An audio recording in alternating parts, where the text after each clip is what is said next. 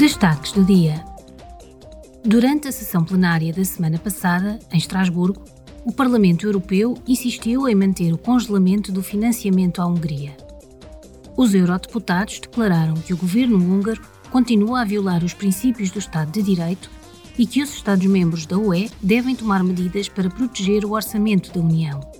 Perante o risco de que os fundos da UE na Hungria sejam utilizados indevidamente, os eurodeputados referiram que a Comissão não deve aprovar o plano de recuperação e resiliência da Hungria até que o país tenha cumprido integralmente todas as recomendações sobre o Estado de Direito e as decisões judiciais pertinentes. Com o Campeonato do Mundo de Futebol da FIFA de 2022, atualmente a decorrer no Catar, o Parlamento Europeu lamentou a morte de milhares de trabalhadores migrantes durante a preparação do torneio. Os eurodeputados apelaram à indemnização de todas as vítimas de abusos e das suas famílias desde o início dos trabalhos relacionados com o Mundial de Futebol.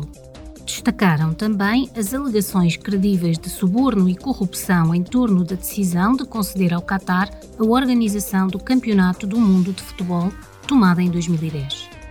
Segundo os deputados, esta decisão da FIFA prejudicou seriamente a imagem e a integridade do futebol mundial. O Parlamento Europeu aprovou três resoluções apelando ao respeito dos direitos humanos no Afeganistão, na Bielorrússia e na República Democrática do Congo.